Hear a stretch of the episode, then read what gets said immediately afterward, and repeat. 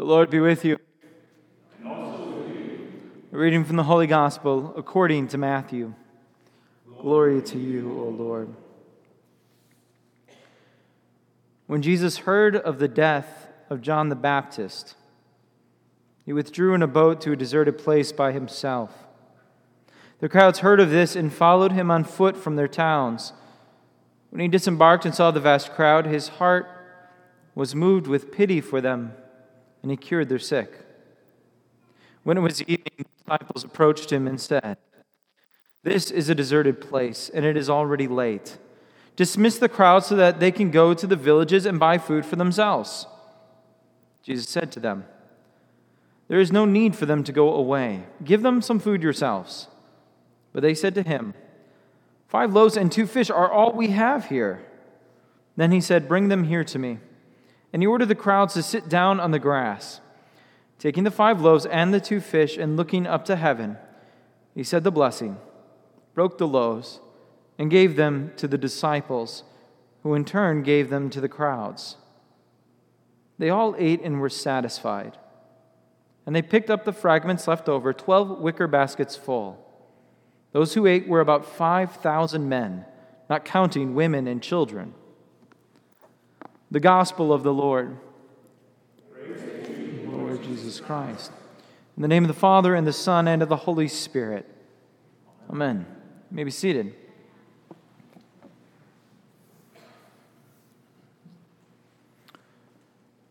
Do you think he was sad when he heard the news that John the Baptist had died? John, who, who from the womb was dancing for joy when he was within his mother Elizabeth, when, when Mary, who within her womb had Jesus, when they had that great encounter. John, who, who had left the, the following of his father, who was a priest in the temple, and went out into the desert to proclaim the word of the Lord, to prepare the path for Jesus. John, who, who said, Behold the Lamb of God, as Jesus came and approached him.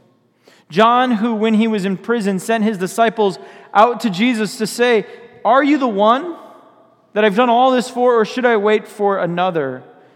And Jesus says, Go and tell John what you see and hear.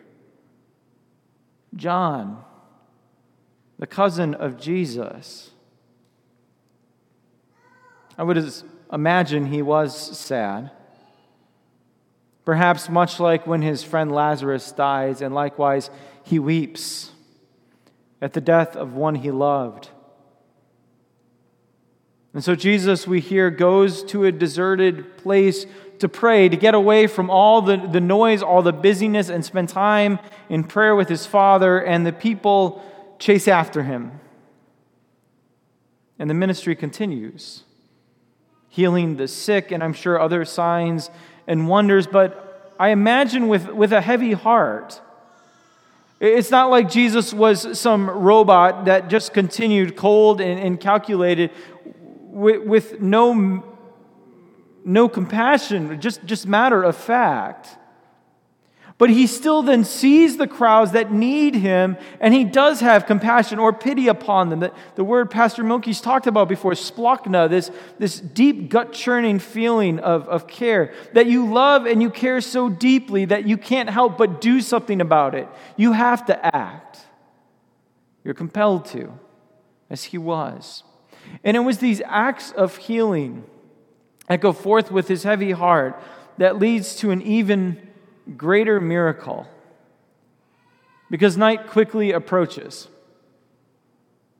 And the disciples say, Lord, send these people out. We, we don't have enough food. Let them go to the villages to, to eat themselves. And Jesus looks at them and says, Well, you yourselves, you should feed them. He said, There's no way. We, we can't do that. It's not, it's not possible. And Jesus says, Well, what do you have? we got five loaves and two fish. What are we going to do with that? And Jesus says, Bring them here. I love it. Bring them here. And he, he blesses it, and he breaks it, and he gives it, gives it to his disciples. And, and it's pretty easy to hear the Eucharistic overtones there when he blessed and broke the bread and gave it to them, saying, But here we just have a simple occurrence of of a blessing. In fact, it's not uncommon, like we today bless our food, to have a prayer over the food, and that's what Jesus is doing. And what strikes me in light of everything that's happening, in light of hearing about the death of his own cousin and the one who prepared his way, he had enough compassion and care to, to care for their simple need to eat.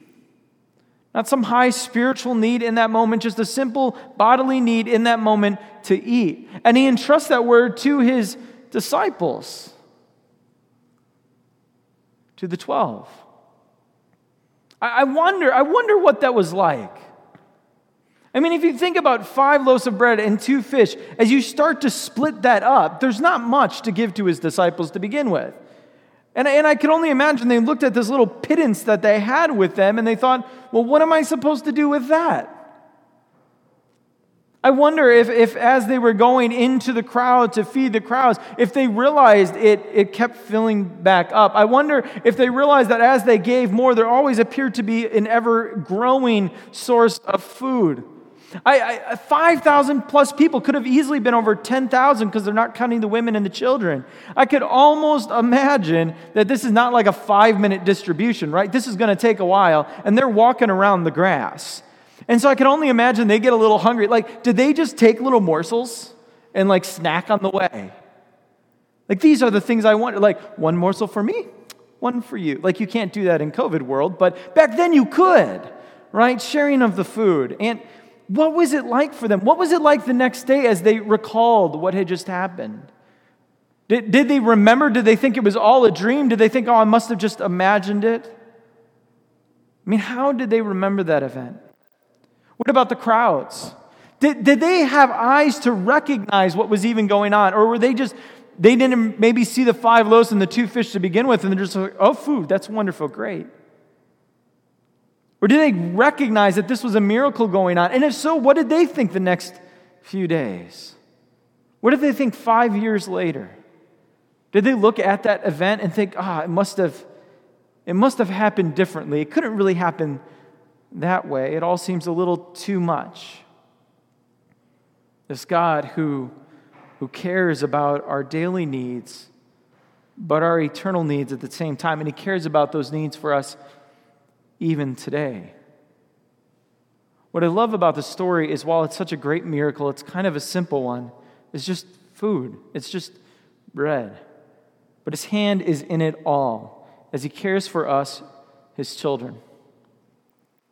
Over the years of Trinity, I've, I've been part of some crazy things. And I often look back and I wonder did it really happen that way? Could it really have happened that way? I remember when we were uh, rehearsing for my installation service. It was a Thursday night, and choirs and handbells and all this stuff, and someone comes running in and they're yelling, Fire, fire! that's a way to get someone's attention. The bushes out front that were around the flagpole at the time were on fire. It was the first time in my life I ever got to use a fire extinguisher. It was kind of cool. It, it had, as I was coming into ministry, it, it had a bit of a Moses vibe going on, right? Of course, these bushes were consumed. They did die a quick death. But it was kind of this powerful event, and you think, did it really happen that way?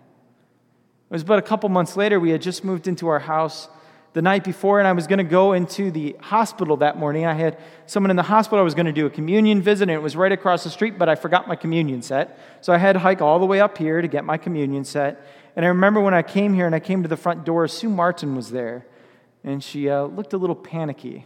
She had her phone in hand and she just started waving me over. And I went over to her trying to figure out what was going on. And as she was ushering me somewhere talking on the phone, I could tell she was on the phone with 911.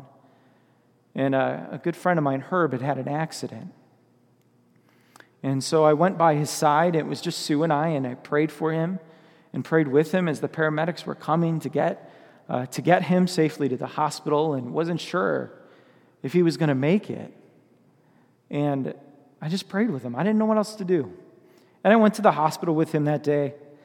And I watched him recover slowly but surely over the next few months in hospitals and rehab. And I remember one day he said, he said, Pastor Davis, you know what saved me? I said, I have no idea, Herb. He goes, It was the Eucharist. Thank you for bringing it. It gave me strength to, to come back. And he's now living well with his family, and, and God has blessed him with life. And all, be, all because I forgot my communion set. That God allowed me to be there for him in that moment and pray with him. I remember my first youth gathering, and the leaders, in their genuine wisdom, TP'd my hotel room. No hard feelings. Took them like an hour to get me up there to even recognize it. They were trying to like surprise me, but and and for those of you in the youth group, all I have to say is rumble strips, and you all know what I mean. There's another story for another day. There was the time where there was 29 of us trying to get back from New Orleans from the National Youth Gathering, and Southwest Airlines decided to have their entire airline company shut down for a day or two, and we got trapped. Uh, actually, for a bit in Dallas. And we're trying to get 29 of us home, two of us to Baltimore, and the rest of us back to Elkhart, Indiana. And we slept overnight in airports, and I had youth leaders who were, who were for hours waiting in line who were trying to entertain the kids, who were staying up and doing whatever it took to help make this experience awesome, but also to help get your, your sons and daughters safely back home. Youth leaders who were, who were buying food for kids because kid kids had run out of money because we are already supposed to be home and giving out of their own pockets just because they loved the kids, the, these leaders who were so completely and utterly selfless, and God gave them an opportunity to show that to these kids and be an example to these kids. I remember one May morning waking up and almost hitting a deer on the way to church and preaching Pentecost, the birthday of the church that morning. And a few hours later, we had our consecration here, the birthday of our church. And a few hours later, my dear wife gave birth to Eleonora, the birthday of our child. There was a lot of new life that day. It was very exciting. And it all seems so surreal that you wonder did it really happen that way? Because you can see God's hand in all of it. And it's the memories, the joys, and the sadnesses that you yourselves have shared with me in the past weeks and months of the impact I've had in your life and that you've had in my life that I'm not even always aware of. Memories that for myself have maybe even faded but you see the Lord's hand in it all. Because at the end of the day, Christ is in the center. He's in the center of all we do and all we are. And that centers ultimately around the Eucharist because it's about food. Christ fed us over these eight years in such basic and necessary ways, no matter the highs and lows of life. He always continues to feed us. And so we come to a, a, time like this with a bit of a sad joy. There's a, a dear saint who's now with the Lord, Anne Preby, who uh, welcomed my family in so powerfully when we first got here. She taught me how to rest in the Lord because she was always full of joy. She had such a tragic life. Tragedy struck her time and again, and she always found joy in the Lord. I look forward to seeing her again in the company of heaven. And I think on my time with Pastor Milky and Pastor Schallhorn, who uh, taught me how to pray, and opened my eyes to the depths of God's love in a way I never knew. You go through seminary, you think you know something, you know nothing. You know nothing. Just like when you get married, you think you know what love is, you have no clue. And growing it. And my time with, with Pastor Ted and uh, Pastor Dan Rep and the blessing that we, though the time, especially with Dan Rep, was so short, the blessing of time we had with him too, as a family of faith. And I think of my own wife and children who have made countless sacrifices, you have no idea, for the sake of the ministry, sharing me with you all because, like, I love you. Now they love you so deeply.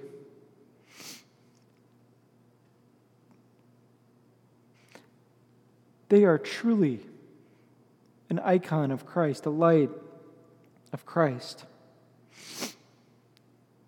And I even speak to you, the people of Trinity, with a sad joy today because without a flock, a shepherd doesn't have much use, does he? And you've been an unbelievable flock. A great, a great, incredible blessing to me and my, my family and my life. So there's a sadness, there's a, there's a grief, but ministry continues. Grace and mercy continues to flow from the side of Jesus, and He continues to feed us. I'm excited. I'm going to be honest. I'm going to miss y'all, but I'm excited because there's a new flock waiting for me. And I'm excited to get running and going there and seeing what the Lord's going to do by His good gracious graces. But I was also thinking a, lot this week and, and praying a lot this week because I know God's already preparing a new shepherd for you. And that's exciting too. And it's okay to be excited about these things. It's okay to be excited about what the Lord has next for us, even in the midst of our tears. I, I think one day we're going to look back. We're going to look back at a time, this time we live in right now, and we're going to wonder did it really happen that way? I mean, 2020 is wacky. Like this whole year, let's just be honest. We can laugh about it because it's so bad. And we're going to look back. Did it really happen that way? with the things going on globally, but even personally and even within our, our family of faith here. Did it really? And perhaps the stories over the years will become a little embellished. They have a habit of doing that, but we'll still tell them. And we're going to still show, as we tell them, these two truths. First of all, that God's hand in it all. Last week in Romans, we read that God works all things for good for those who love him. And it's true, even in the tragedy and even in the sadness, even in the things we didn't want to happen, he works it for his good. And today we heard that nothing can separate us from the love of God. Why? Because God's hand is in it. He has his hand upon each and every one of you. And the second truth we're going to see as we tell these stories is that God feeds us. I mean, that's what he's doing, that's what he's up to. And that work of His, of feeding us, His, his children, will never end. See, that's what I love. There are things we talk about in faith, like forgiveness, that will one day end. There will be a day you no longer have to be forgiven because you're going to be in the host of heaven, perfected in Christ. But what I love is He never stops feeding us because what is heaven described as? An eternal banquet. So as He feeds you today, He's going to feed you forever. His work will never end in that, in that sense. And that's beautiful. And so he feeds us our daily bread. It's as simple as that. Today, tomorrow, years to come, and forever. And I'm excited to see where the Lord leads you. And I know the Lord, in his wacky ways, will have our paths cross again in different ways. And at the very last, he will join us all together, where we're going to do what Lutherans are really good at eating food. Like it's like a holy potluck forever.